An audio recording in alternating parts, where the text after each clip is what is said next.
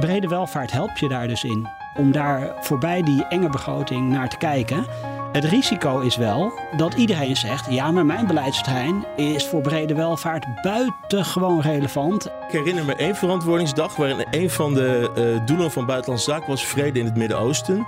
En die stond op groen. Terwijl net Israël Zuid-Libanon binnenviel. Dus de oppositie die feliciteerde de minister met hoe goed het ging. Hoe welvarend is Nederland?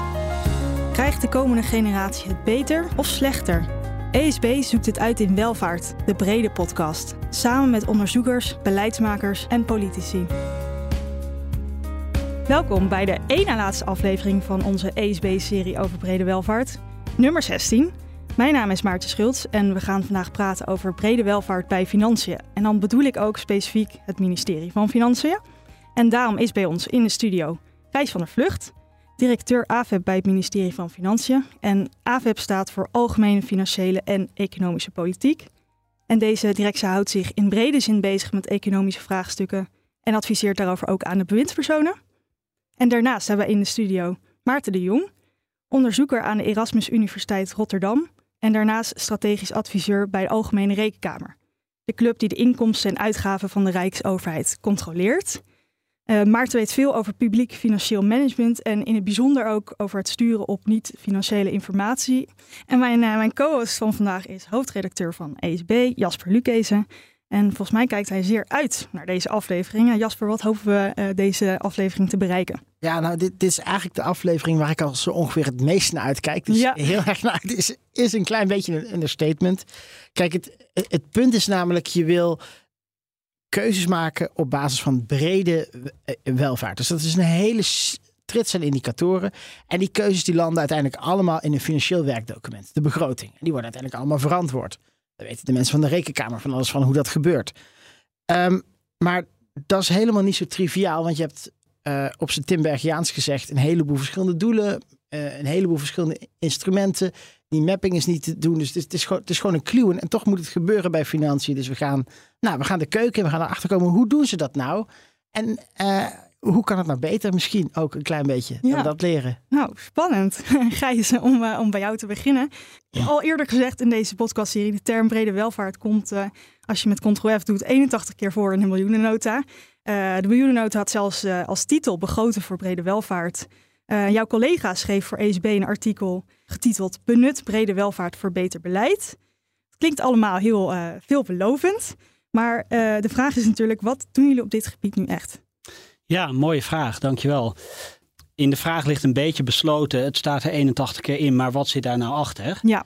Ja, en, dat is de vraag, ja. Dat is de vraag, precies. De vraag. precies. En uh, om die vraag te beantwoorden, zou ik eerst toch nog even iets willen zeggen over economie. Wat mij betreft zijn economie en brede welvaart uh, niet twee tegenpolen of twee uh, zaken die ver uit elkaar liggen en naar elkaar toe moeten worden gebracht. Um, als wij economisch adviseren en bezig zijn op het ministerie van Financiën, dan denken wij ook na over verdelingseffecten, over uh, risico's die huishoudens of bedrijven wel of niet kunnen dragen. En die breedte van de nutsfunctie, daar leg je het vergrootglas weer op met brede welvaart. En ik ben dus heel blij dat in de miljoenennota daar zoveel aandacht voor is. En wat mij betreft is dat glas dan ook echt wel meer dan half vol. Hè? Er, gebeurt heel veel op de departementen uh, in het verwerken um, van brede welvaart in begrotingstukken. En je geeft veel meer rekenschap van de breedte uh, waarin effecten optreden. En wat ik daarbij ook nog wil zeggen, want ik kom daar vaak een misverstand over tegen, dat brede welvaart zou gaan om wat is goed brede welvaartsbeleid. En uh, dan wordt gedacht, brede welvaart gaat over meer klimaataanpak. Brede welvaart gaat over meer gelijkheid.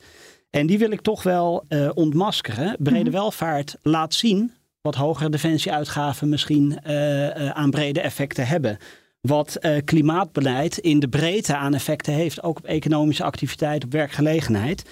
En um, wat mij betreft gaat het dus over goede besluitvorming en niet zozeer over goed beleid. Ik zie je heel moeilijk kijken, Maartje. Ja, ja goede ja. besluitvorming is een beetje zo'n abstract begrip. Ja. Wat is dan goede besluitvorming uh, in het kader wat, van brede welvaart? Ja, wat mij betreft ziet dat er echt op dat je in de breedte kijkt wat de effecten van beleid zijn. En soms wordt er gedacht dat er bij financiën uitsluitend wordt gekeken wat er onderaan de streep in het saldo loopt, hè, om het even in, in, in, financiële termen te schetsen. Maar bij financiën, en dat is ook al een beetje een antwoord, misschien een eerste antwoord op de vraag die Jasper net stelde, kijken wij ook bij besluitvorming wat levert het op in uh, megatonnen CO2-reductie? Of in hoeverre heb je nou een antwoord op de stikstofproblematiek? In welke mate treden, treden er herverdelingseffecten van uh, beleidskeuzes op? Nou, daar vervolgstappen in zetten, dat is waar brede welvaart ons in gaat helpen. Jij wil direct reageren, dus doe dat maar gewoon, Maarten. Nou ja, dank je. Ja, ik vind het ook uh, vooruitgang dat brede welvaart en ook uh, de, dat er iets breder in de afgelopen miljoenen wordt gekeken. Maar het probleem, het fundamentele probleem van conflicterende doelstellingen uh, botst wel wat met wat je besluit over, uh, of wat je verstaat onder goede besluitvorming. Want dat kun je natuurlijk niet, niet apolitiek zien. Dus ik, ik vind het wat anders als je zegt van we, we, we, we hebben consequenties van besluitvorming beter in beeld. Maar dan nog los je het fundamentele probleem niet op dat eigenlijk in heel veel van de metingen eigenlijk al een oordeel zit. Als ik een voorbeeld mag noemen. Ja, dat helpt, denk ik. Bijvoorbeeld. Breed wel voor de factsheets bij de afgelopen begroting van, de, van het ministerie van LNV. Daar zie je twee uh, indicatoren. Eén, de hoeveelheid grootvee per weiland of per hectare. Die gaat naar beneden. Dat pijltje is groen, dus dat is goed, zegt men. En we staan ergens helemaal boven in Europa qua aantal koeien in de wei. Dat is slecht. Uh, tegelijkertijd staat er in diezelfde factsheet de productiviteit van de landbouw. Mm. Die daalt. Dat, dat pijltje is rood, dat vinden we akelig. En uh, daarin staan we helemaal voorin. Op, op, op de, ik geloof dat zijn we er op één na beste van Europa. En dat vinden we wel weer goed. Ja, je kunt niet alle twee hebben. Je moet kiezen, daar gaat ja. politiek over. En ja, dat het bijdraagt dan dat je de informatie geeft. Dat is de winst ervan. Maar wat, wat voor rol speelt in besluitvorming ja, dat, dat, is niet heel erg anders als het altijd al was voor mijn gevoel. We probeerden altijd al de consequenties van beleidskeuzes met niet-financiële informatie uh, in begroting en jaarslag te zetten en daar een oordeel over te vellen. Dus in die zin is het in, enigszins meer, meer van hetzelfde, maar wel op een betere gestructureerde manier, waardoor het ook weer ingewikkelder wordt, zoals jij zegt, Jasper. Ja, laten we dan even over de bedoeling hebben, want waarom begroten jullie voor, waarom begroten jullie voor brede welvaart? Nou, kijk, het, um, het, het, is natuurlijk de afgelopen jaren een discussie geweest. Uh, uh, nou, ook uh, onder andere daar wil ik verder niet veel over zeggen. Maar dat, het, dat de focus veel te veel op financiële gezondheid lag, op BBP. Ja. En dat je daarmee een heel aantal zaken mist. Mm En, ik denk, ik denk, dat, dat daar brede consensus over ja. is. En volgens mij is met brede welvaart gaat het erom dat je dus op het moment dat je met elkaar aan tafel zit en uh, dan wil ik er ook voor waken om uh, uh, de politici die daar dan nachtenlang zitten tekort te doen. Hè? Want die mensen die zitten daar, die bewaken de belangen en de zaken waarvoor zij denken in de politiek te, te zijn gegaan. En op dat moment vindt daar besluitvorming plaats. En ja, je kunt niet alles meenemen. Ja, er is altijd sprake van, hè, zoals Maarten net zei, dat bredere effecten al worden meegenomen. Denk aan effecten op arbeidsparticipatie. Denk aan uh, nou ja, bestaanszekerheid aan de onderkant in koopkrachtplaatjes. Ja, die lagen er altijd al. Ik denk dat brede welvaart ons helpt om daar een volgende stap in te zetten. En de dossiers die op dit moment heel nadrukkelijk op de tafels liggen in Den Haag. Denk aan stikstof. Maar denk ook aan bestaanszekerheid, wat daar de laatste jaren over aan discussie is geweest. En ook de afgelopen campagne. Dat vraagt toch nog iets meer. En misschien komen we daar straks nog op. Oké, ik heb, ik heb twee, uh, twee dingen die ik niet goed snap. Een, een, begroting is ook een financieel werkdocument. Zeker. Het geeft gewoon aan, we gaan dit bedrag uitgeven, dit krijgen we binnen. En die, aan deze doelen gaan we het uitgeven.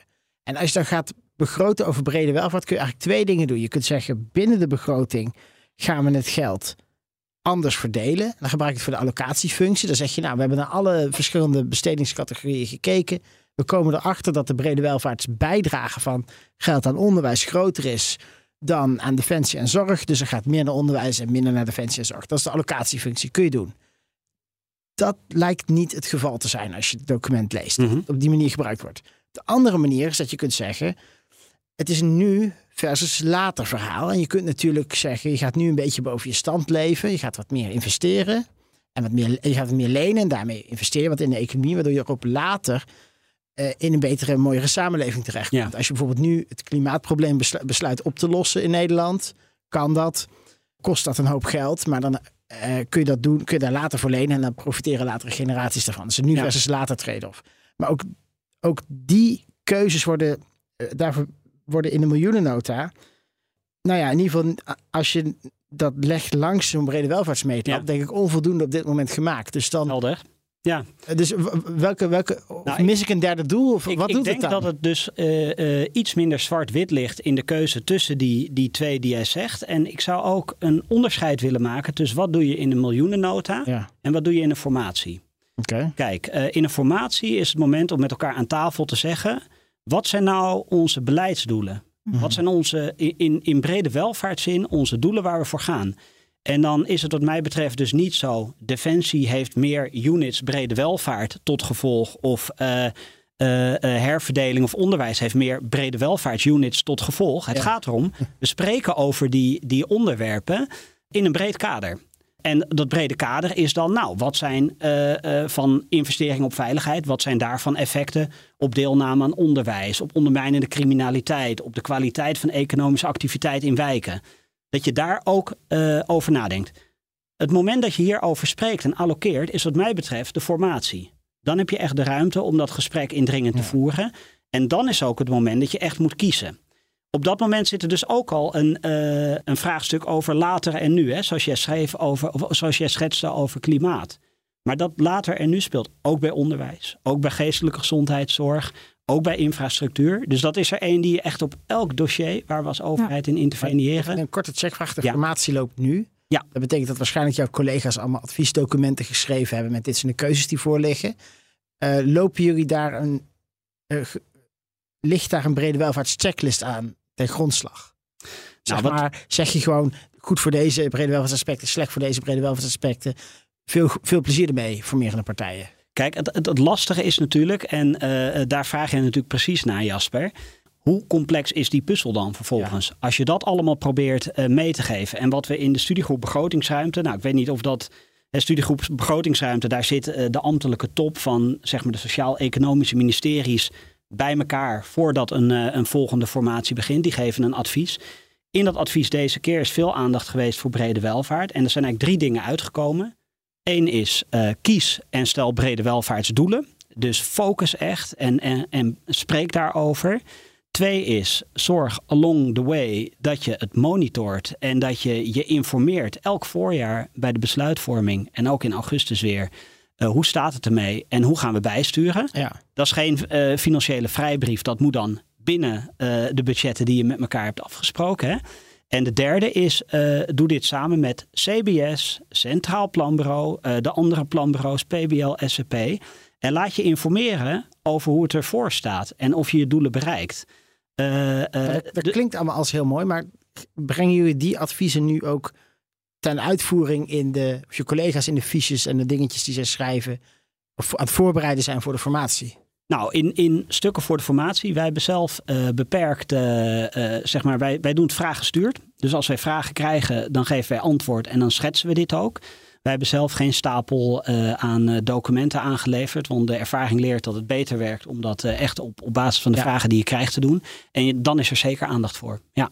Ja, ja Maarten, uh, Gijs heeft een heleboel gezegd. um, Je, had het net al even over um, brede welvaart. En je zei zoiets, zo kwam het over als niet per se iets nieuws onder de zon. Want sturen ook op niet-financiële informatie, dat daar, heb jij ook uh, kennis en ervaring van. Hoe, wat, wat voor adviezen wil jij eigenlijk geven om, om dat sturen op niet-financiële informatie en misschien die brede welvaart beter te kunnen integreren in de begroting? Nou, eh, um, wel een aantal. Om te beginnen um, wil ik eventjes uh, één ding, uh, en dat is ook de reden waarom ik zeg het is eigenlijk niet nieuw al, de, decennia lang proberen overheden over de hele wereld uh, de begrotingscyclus te gebruiken om uh, politieke doelen scherper en objectiever te krijgen. Dat zijn de, hervormingen buitelen over elkaar heen. En dat is ook logisch, want uh, in heel veel overheden, het geldt in minder mate voor onze, maar is de begrotingscyclus de enige jaarlijks voorspelbare cyclus waar alle overheidsorganisaties bij zijn aangesloten. Dus een heel dankbaar, dankbaar instrument daarvoor. Uh, en het feit dat iedereen luistert, want het gaat over geld. Dus in die zin is het logisch om de begrotingscyclus daarvoor te gebruiken. Er zijn echt ook nadelen. Uh, en die zijn vooral dat uh, de begrotingscyclus heb je altijd tijdtekort. Iedereen die, die heeft gewerkt in een begrotingscyclus weet dat. Dus om te komen tot een gedegen, gedegen analyse over al die informatie die je erin propt en eruit haalt, dat is er meestal niet. Dus dat moet je op een andere manier organiseren. Ten tweede krijg je natuurlijk, omdat iedereen luistert en het over geld gaat, krijg je er uh, ja, is, is niet al, iedereen altijd uh, even eerlijk. Is er een neiging om te framen. Uh, en je krijgt strategisch gedrag als het gaat om, om iemands geld aan het koppelen aan, aan hoe goed het beleid werkt of hoe goed iemand zijn best doet. Hmm. Dus die, die nadelen die moet je zien te mitigeren als je de begrotingscyclus gebruikt. Hmm. op jouw vraag, wat kun je dan doen? Of, ja. of ik denk dat het heel goed is dat de, wat ook de laatste studiegroep zegt kies nou een, uh, een beperkt aantal en ga daar nou ook, eh, ook nou, ex-duranten, ga daar nou ook uh, op monitoren en sturen en, niet, en wacht niet op dat, op, dat je ze twee keer per jaar uitleest in de begrotingscyclus en dat dat het dan is. Wat bedoel je met beperkt aantal? Nou, dat je dus niet een nieuw kabinet zal een aantal prioriteiten moeten hmm. kiezen waarvan ze zeggen dat meten we objectief meerjarig via die cyclus. Uh, of via die uh, monitor, sorry.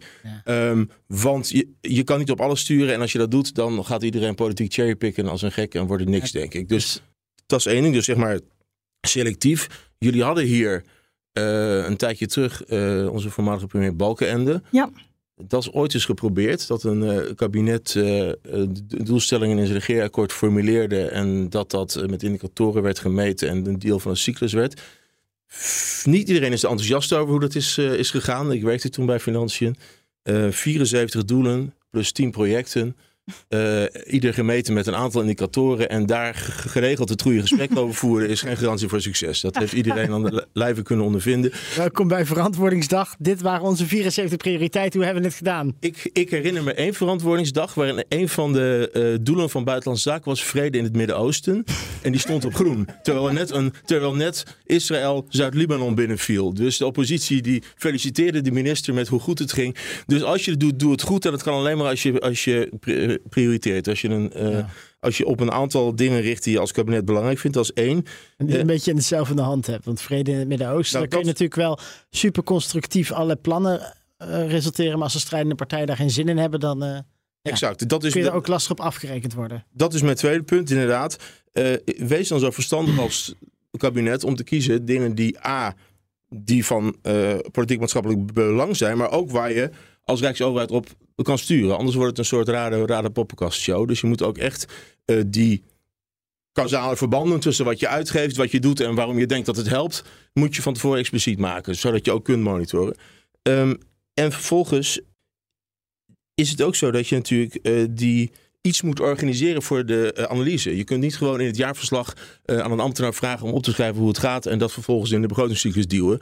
Want dan krijgen we allemaal goed nieuwsverhalen ja. en daar zit niemand op te wachten. Dus je moet dat uh, serieus doen. Je moet dus bijvoorbeeld zeggen, nou, laat het, het, ministerie zelf reflecteren op de cijfers en, en waarom het beleid zo'n succes was of niet.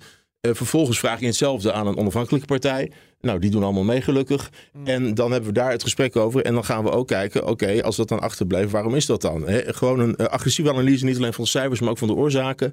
En mandateer het dan gelijk politiek, zodat je ook actie kunt ondernemen. Bijvoorbeeld met je uh, enveloppengeld of wat dan ook, om ja. uh, bij te sturen. Ja, dat is ook precies, Maarten, daar zou ik nog graag op willen reageren. Uh, precies ook wat we in de studiegroep hebben, hebben voorgesteld, doe het zelf. En dat is ook niet iets van financiën. Hè. Brede welvaart is niet iets waar financiën komt kijken of je je werk goed doet. Het moet ook absoluut niet die af, afvinklijst zijn die jij net in, uh, in, in herinnering bracht. Daar zit nog best wat... Uh, uh, nou ja, wat, wat uh, slechte ervaringen bij ook collega's die al wat langer rondlopen.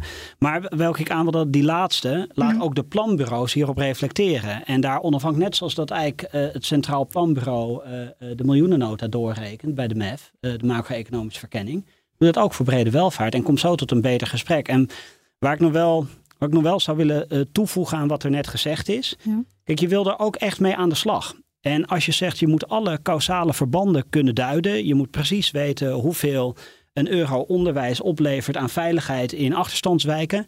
Nou, dan zijn we over tien jaar nog niet rond, hè, zeg maar. En uh, daarmee wil ik deze bezwaren niet van tafel vegen. Maar ik hoop ook echt dat we het gaan doen.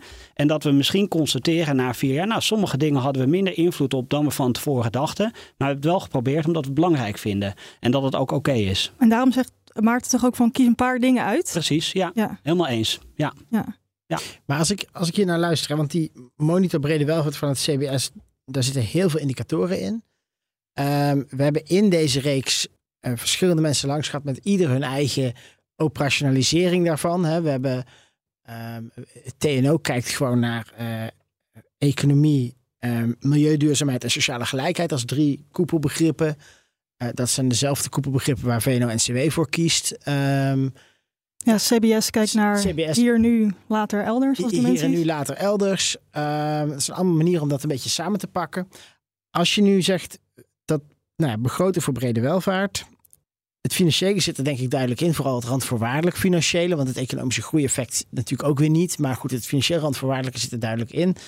Moet je dan niet op twee, drie losse indicatoren vergelijkbare notities mede daarnaast ook uitbrengen, zeg maar?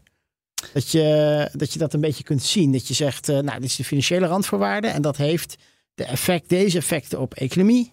Deze effecten op uh, milieuduurzaamheid. En deze effecten op uh, sociale gelijkheid. Mhm. Of hier en nu later en elders. Elders, ja. Ja, um, kijk, de invulling daarvan ja. ligt, er ook, ligt er ook, of hangt er ook op wat je, wat je wilt bereiken. Dus als deze partijen die nu aan het formeren zijn, straks met een akkoord komen, dan hangt het er ook op waar zij voor kiezen, op welke manier dit, dit gaat doen. Hè? Maar het is een terechte, daar moet een bepaalde uniformiteit in zitten. Tegelijkertijd is het ook weer niet zo uh, ingewikkeld. Uh, het, het, hmm. kijk, het heeft het risico dat het een soort naar abstractieniveau krijgt, waar iedereen over brede welvaart spreekt, maar niemand een idee heeft welke keuzes er nou gemaakt worden en waarom. Nou, dat helpt niet erg. Maar afgelopen voorjaar is er heel intensief onderhandeld over uh, normeren, beprijzen ja.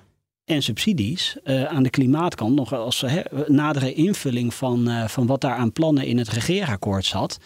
En daar is het gewoon gegaan over hoe, hoe gaan we om met reductie? Waar halen we de reductie op een goede manier? Hoe zorgen we dat bepaalde economische activiteiten niet naar het buitenland gaan en daar minstens zo vervuilend verder gaan?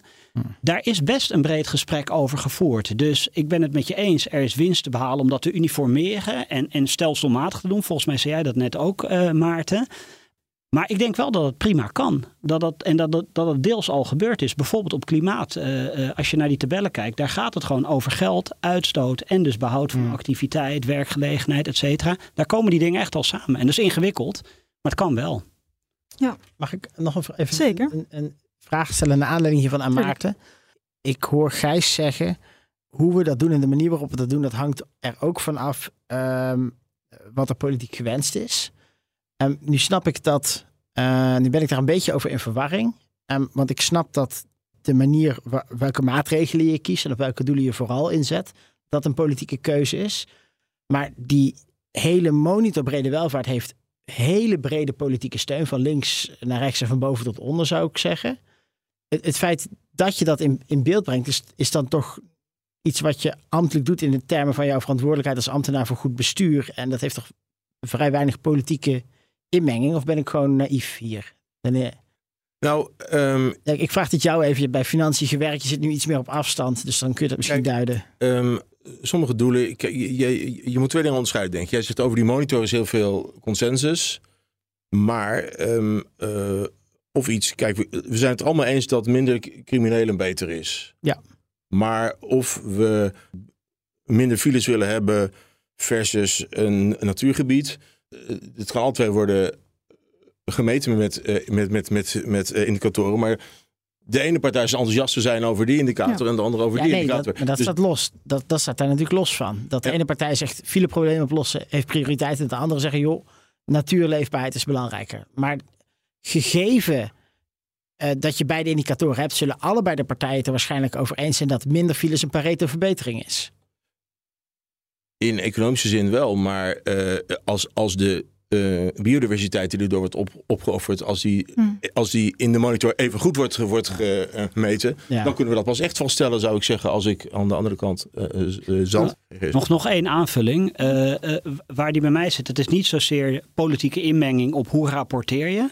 He, dan zou ik graag een uniformering hebben en dat op een gegeven moment, net zoals in de miljoenennota, laat je bepaalde dingen altijd zien. Dat je dat ook hier doet. waar die voor mij belangrijk is, is in wat kies je. Dus wij roepen heel erg op, en Maarten die, die, die onderschreef dat net. Kies een beperkt aantal doelen, dat het stuurbaar is. Kies ook een specifiek aantal indicatoren. En dan is het dus ingewikkeld als je alles uit die uh, CBS-monitor daarbij vecht. Dus files, wellicht is het er een, maar misschien ook niet. Uh, defensieuitgaven en, en meer geopolitiek, uh, de NAVO-norm defensie. Nou, daar is denk ik nu veel meer draagvlak voor dan, dan een aantal kabinetsperiodes geleden. Daar wellicht wel. Hmm. Uh, dus zo bedoelde ik hem even uh, net van waar ga je dan kijken later elders, op welke manier doe je dat? Dat hangt ook een beetje af van welke relevante indicatoren dan bij de doelen passen die gekozen worden. Dat, dat uh, hele, helemaal eens, Gijs, even in, af, in afvulling op wat ik net zei. Je gaat natuurlijk altijd op zekere hoogte uit van wat je als Rijk met elkaar besloten hebt. CO2, het, prijs, het akkoord van Parijs, daar zou je zeggen dat is onomstreden, dat willen we allemaal, maar politiek uh, kun je daar mm. nog uh, wat op afdingen. Ik, ik, vind een, ik vind een heel interessante defensie. Als je nou kijkt, dus alleen hoe goed, uh, hoe, hoe veilig vindt u, voelt u zich met het leger? Hebt u vertrouwen in het leger? Dat is het enige wat, wat we, waarmee we konden komen voor wat is het inmiddels? Hoeveel miljard uitgaven? Uh, nou, dat kan nog wel eens meer worden de komende tijd. Dus um, in die zin, jij zegt wel van, nou ja, als we dus het, uh, het afdekken met klimaat en je moet je afvragen, als je de, de begroting neemt als instrument om hiernaast te houden, hoe is het dan met die vertegenwoordiger van die indicatoren? En zitten daar ook dingen tussen? En dat is een politiek besluit waar de mensen thuis over wakker liggen. Um, en, en daarin denk ik dat we nog wel. Um, ik ben voor meerjarig stabiel meten, daar hebben we die monitor ook voor. Maar, maar mocht je hem gaan doorontwikkelen, kijk dan ook even uh, of je dat soort dingen uh, uh, meer kan doen. En dan denk ik eigenlijk iets meer aan de rechterkant van het spectrum. Want je, je, je wil dat dit ook een politiek neutraal instrument wordt. En ik vraag me af of dat helemaal. Dus je denkt dat het een beetje misschien een te links brede welvaart iets een te links um, frame is. Dat vind ik, ik niet per se. Maar als ik zo de indicatoren bekijk dan, en, en ik, ik wil, uh, ben heel erg geïnteresseerd in uh, het terugdringen van, van uitstoot en in ja. sociale gelijkheid en een heleboel andere dingen die ik belangrijk vind. En dan kom ik goed aan mijn trekken. Ja. Als ik denk van, kan ik nog, nou, ik, ik, ik wil hier geen politiek verhaal houden, maar um, ben ik um, is Nederland een beetje lekker bezig met zijn defensie-inspanning, behalve geld uitgeven en uh, veiligheid? Of is het zo dat, uh, ja, voel ik mij beknot in mijn persoonlijke vrijheid door overheidsmaatregelen? Uh, ik noem maar wat. Ja. dus de selectie van waar je naar je kijkt. Ja, ik, ja. ik, ik, ga je geen indicatoren aan, aan, aanreiken, maar als je wil dat die monitor inderdaad zo breed gedragen is als jij suggereert, mm. Jasper, nou, dan, dan zou ik daar het beste moeite waard vinden om nog eens met de kant doorheen te gaan. Ik denk, ik denk dat het heel goed kan. Hè? Ik denk dus dat juist, uh, uh, en, en eerder noemde jij het een keer in een uitzending, uh, Jasper, de technocratische ja. benadering, weet ik. maar ik denk dat het heel geschikt is om in de breedte naar veiligheidsuitgaven in, in Nederland te kijken. Dat het daar prima voor werkt. Net zozeer als het werkt voor bestaanszekerheid. En nou ja, dat vind ik wel iets om echt te onderstrepen. Er is heel veel verwarring onder mensen over dat, um, dat, dat brede welvaart over het eindelijk eens het goede beleid gaat. Dus eindelijk eens meer gelijkheid, eindelijk eens meer klimaat. En wat je daar persoonlijk nu ook van vindt, zou ik echt los willen trekken van of je breed gaat kijken naar de effecten van al het beleid dat gericht op welvaart uh, vanuit Den Haag over het land wordt uitgestrooid. Interessant. Gaan we nu naar de vraag van Sarah. Ah. En dan nu de vraag van Sarah. Hi Maarten en Gijs. Brede welvaart wordt steeds meer onderdeel van het begrotingsbeleid. Zo adviseert ook de studiegroep Begrotingsruimte, waar jij ook lid van was, Gijs. Daarmee wordt ook antwoord gegeven op een veelgehoorde kritiek. Die luidt dat het begrotingsbeleid vooral kijkt naar de financiële lasten van uitgaven in bijvoorbeeld onderwijs of klimaatmitigatie. Uh, voor de volgende generaties. Terwijl de baten van deze uitgaven, die eigenlijk ook bij volgende generaties terechtkomen, nauwelijks worden meegenomen. Hoe denken jullie dat brede welvaart, met daarin de expliciete verwoording van de dimensie later, zou kunnen helpen om een concreet en op goede wijze rekening te houden met de toekomstige generaties in de begroting? Vraag over uh, hoe kun je ook rekening houden met later en toekomstige generaties? Het is een ingewikkelde vraag, want ik zie Maarten met zijn blaadje gaan rommelen. En ik zie, ik zie Gijs heel hard knikken. En die gaat zo zeggen dat het een goede vraag is. Het is een uitstekende vraag. Eerst maar Gijs dan. Ja. ja, ik kan niet anders zeggen. En uh, kijk, als we aan de hand van een voorbeeld uh, op deze vraag ingaan. de, de, de uitgaven aan GGZ stijgen hard. De wachtlijsten zijn ook niet mals.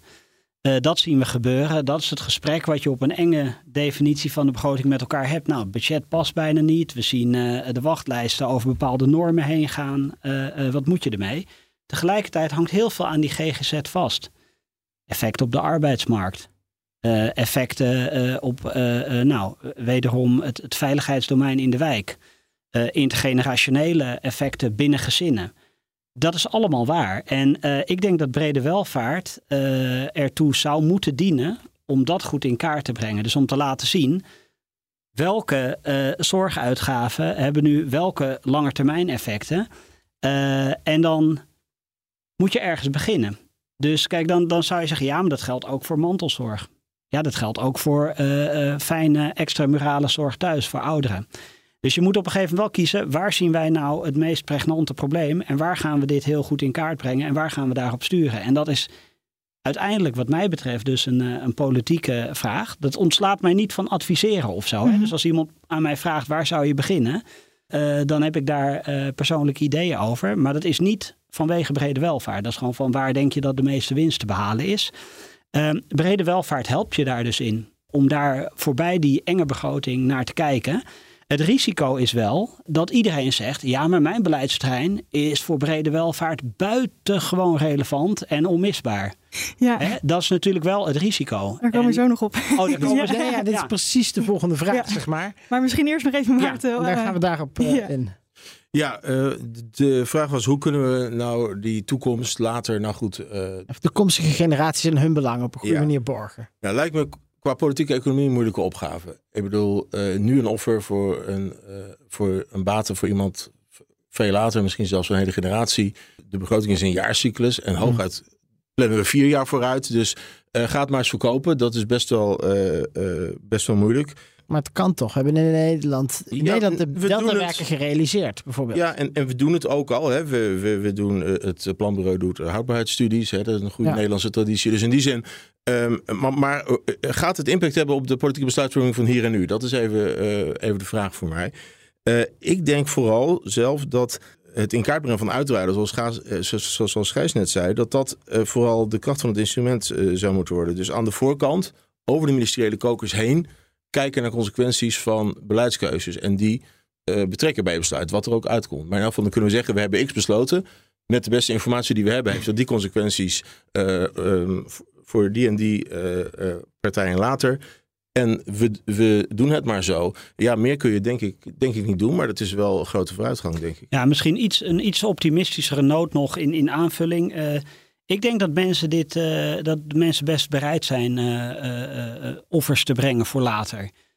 ik denk alleen dat het nu vaak, dat, dat zeg maar, nou eigenlijk de, de vraag van Sarah, mm. wat levert dat nou uiteindelijk op? Dat daar heel weinig comfort bij is. Dus er worden dingen afgepakt. Nou goed, daar gaan we niet allemaal op in, hè, wat dan precies de emoties zijn.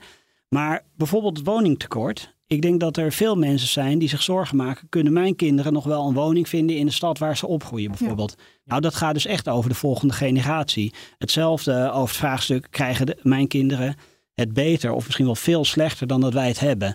Dus ik denk dat daar mensen wel op aangaan. En juist dit instrument daar ook in kan helpen om, uh, ja, om toch een beetje te mobiliseren om bepaalde offers te brengen ook. Ja, en als ik bijvoorbeeld denk aan iets als, als onderwijs of zo. Um, iets ook wat van belang is voor jonge generaties en ook voor hun toekomst. Dat is volgens mij ook een beetje een notoire onderwerp. Dat je ja, dat altijd lastig is om de baten daarvan, waarvan we allemaal weten dat die er zijn, dat die dan eigenlijk niet echt worden meegenomen. Hoe, Bekend, uh, bekende kritiek op het Centraal Planbureau. Hè, van uh, ja, maar het leidt toch ook tot groei. Waarom krijg je nou geen BBP-effecten van geld in onderwijs?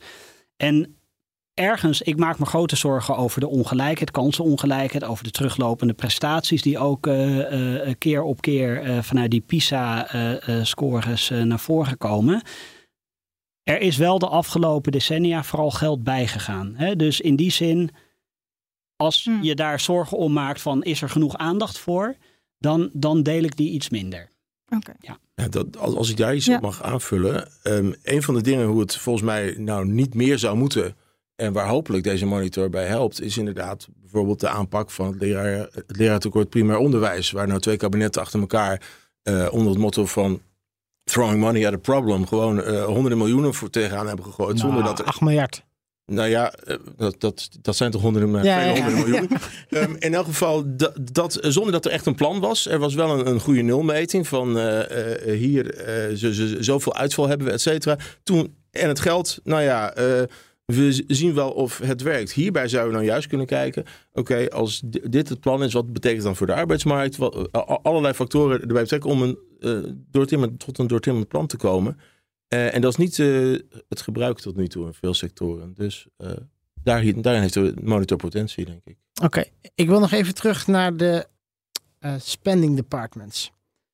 Dus dat zijn al jouw collega's, die komen bij jou over de vloer met allemaal fantastische plannen om Nederland mooier en beter te maken. En aan jou, Gijs, de mooie taak om dan nee te zeggen. En eh, mij is ooit door een, een collega van jou uitgelegd, de helft van ons werk is het op steeds weer andere manier vriendelijk doch dringend nee zeggen. Ja, Ehm, hoe doe je dat dan als je met de brede welvaart wapperend bij je aankomen? Ja, nee, dus Ja. en nu is het en het probleem met brede welvaart maak je een beetje een probleem voor jezelf, hè? Zo kun je het ook zien. Want eerst is het gewoon, het kost geld, dat staat op papier. En jij gaat iets abstracts bereiken. Nou, dat zijn allemaal Ja. abstracte plannen en het kost gewoon geld, jongens. Dat is zijn argument. Maar nu hebben ze het een beetje gekwantificeerd. De CO2-uitstoot gaat omlaag. Ja. We hebben minder schoolverlaters. De sociale gelijkheid neemt toe.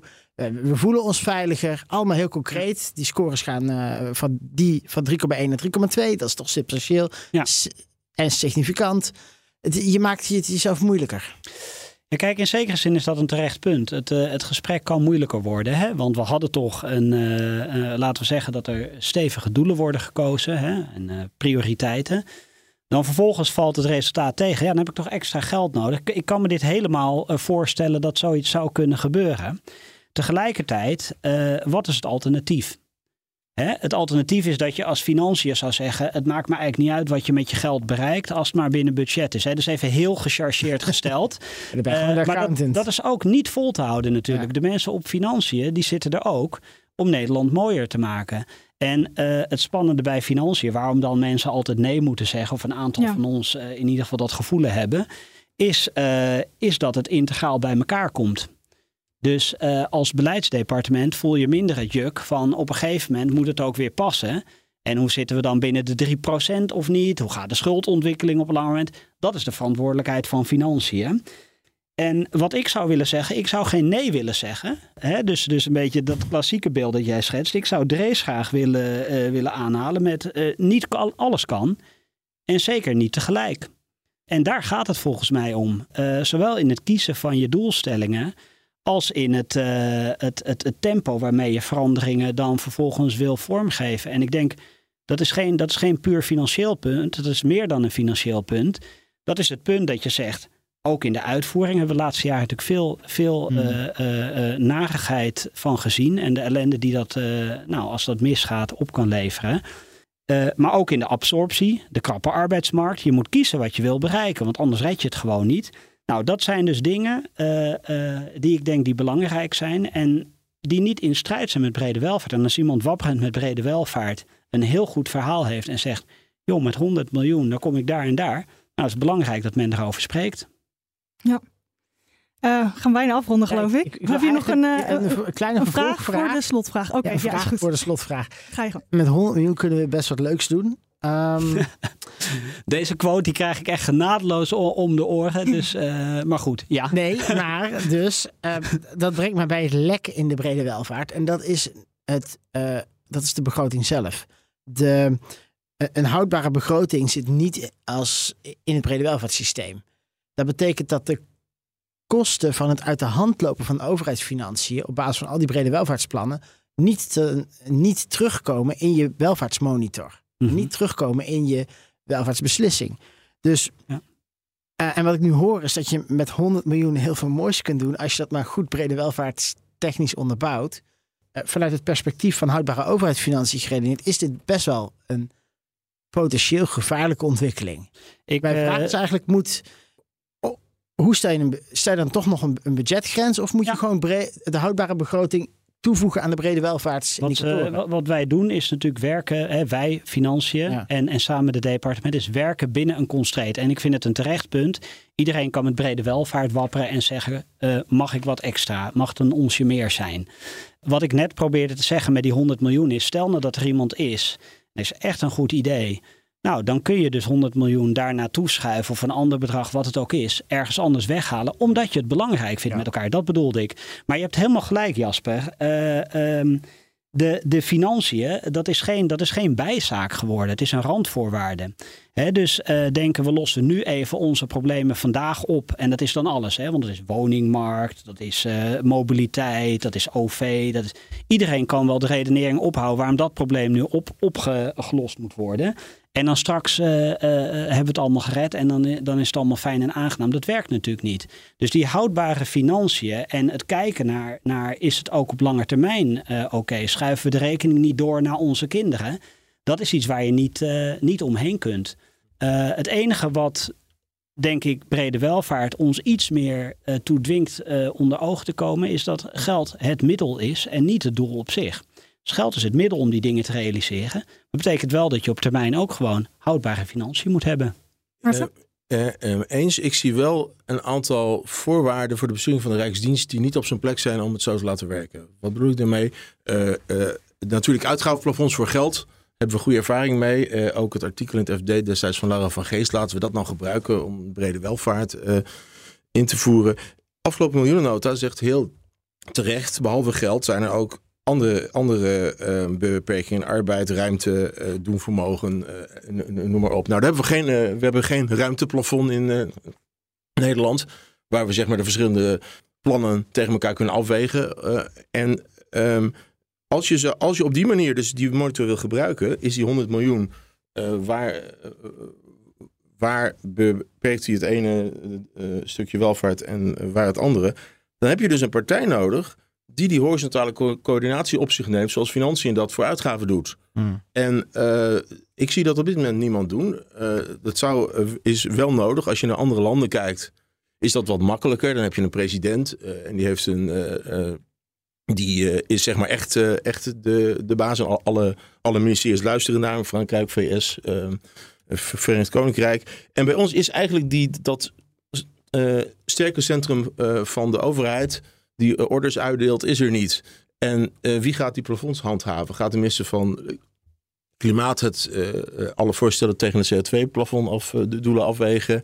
de, nieuwe, de nieuwe minister van Vrom weet ik veel ruimte. Nou ja, dus in die zin met geld hebben we een president met plafondsturing. Voor die andere zou het eigenlijk ook al moeten hebben als je zo wil werken. Alright. Dan heb ik nog één vraagje voor jullie, waar jullie kort op antwoord op mogen geven. Eh, we hebben het lang gehad over uh, begroten en brede welvaart.